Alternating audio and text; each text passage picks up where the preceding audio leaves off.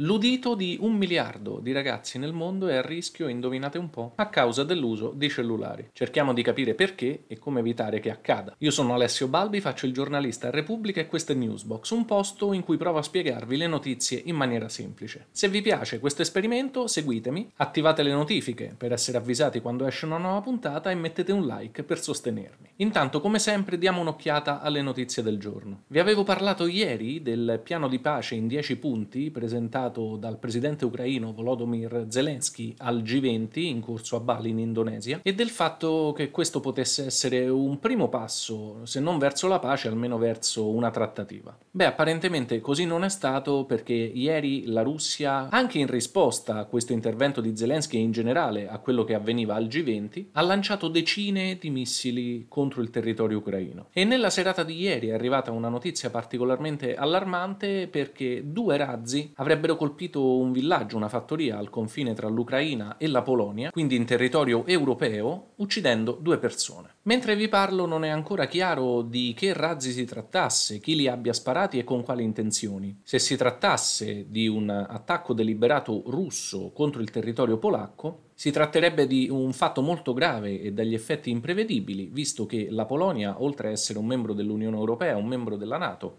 un'alleanza militare di cui fanno parte anche l'Italia e gli Stati Uniti e che prevede l'intervento di tutti i paesi a sostegno di un paese che venga attaccato. La Russia ha subito negato che quelli arrivati in Polonia fossero suoi missili e in questo momento le ipotesi più accreditate sono che si tratti di frammenti di razzi sparati effettivamente dalla Russia ma colpiti e deviati dalla contraerea ucraina oppure che si tratti proprio di razzi ucraini lanciati per colpire i razzi russi in arrivo e che abbiano preso una traiettoria imprevista. Quello che è certo è che si tratti di un fatto preoccupante e di un segnale di come il perdurare della guerra possa provocare incidenti anche imprevisti, che possano però provocare una cosiddetta escalation, cioè l'aggravarsi del conflitto con il coinvolgimento di altri paesi e quindi in definitiva lo scoppio di una vera e propria guerra mondiale. Chissà che questo incidente non renda più evidente la necessità di una trattativa di pace, anche se i segnali che arrivano in queste ore, in particolare dalla Russia, non sembrano andare purtroppo purtroppo in questa direzione. C'è invece un altro razzo che è partito stanotte e che trasmette tutt'altro messaggio. Parlo del razzo Artemis 1, il più grande mai realizzato dalla NASA, l'agenzia spaziale statunitense, pensate che è alto oltre 100 metri e che è partito questa notte dalla Florida per raggiungere la Luna. Si tratta del primo passo di una missione che dovrebbe riportare entro il 2025 degli esseri umani sul suolo lunare. L'ultima volta che gli uomini hanno lasciato il nostro satellite è stato ormai quasi 50 anni fa, l'11 dicembre del 1972 con la missione Apollo 17. Artemis, Artemide, nella mitologia greca, è appunto la sorella di Apollo, e il programma Artemis prevede che se questa missione avrà successo, verrà replicata l'anno prossimo con un equipaggio umano che circunnavigherà la Luna e tornerà sulla Terra senza però allunare, e poi finalmente appunto nel 2025 con un allunaggio completo. C'è grande entusiasmo per il lancio di Artemis, anche perché i due lanci precedenti nei mesi scorsi erano stati rimandati per le condizioni atmosferiche e per problemi al razzo. E anche questo ci fa capire quanto siano complicate queste missioni. Anche soltanto partire è una sfida ingegneristica, tecnologica, scientifica clamorosa. Ma i momenti più complicati per Artemis devono ancora arrivare, visto che la capsula Orion è quella che poi dovrebbe contenere gli astronauti e farli arrivare sulla Luna, dovrà fare un giro intorno intorno al nostro satellite e tornare senza danni sulla Terra l'11 dicembre, fra poco più di tre settimane. Solo allora, se tutto andrà bene, inizieranno i preparativi per ripetere lo stesso viaggio con un equipaggio umano.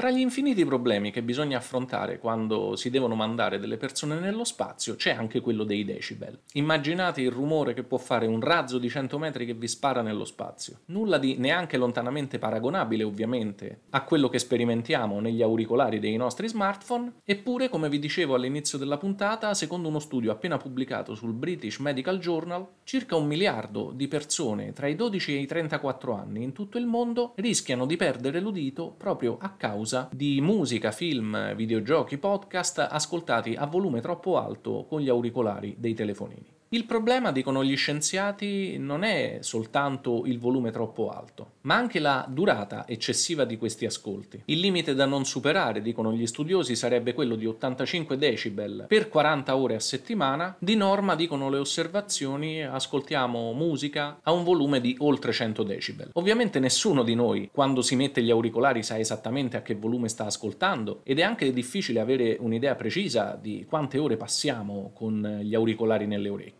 E proprio in questo, dicono gli esperti, gli stessi smartphone possono venirci in soccorso, perché già esistono delle app che come quelle per esempio legate al fitness, che alla fine della giornata ci dicono quanti passi abbiamo camminato e quante calorie abbiamo consumato, ecco ci sono app che permettono di tenere traccia del tempo che abbiamo passato ad ascoltare e a quale volume. Il consiglio degli esperti quindi è di installare una di queste app per avere se non altro una maggiore consapevolezza di quello che sta succedendo alle nostre orecchie prima che sia troppo tardi. E anche per oggi è tutto, se avete domande scrivetemi qui o sui miei altri profili social. Ciao, a domani!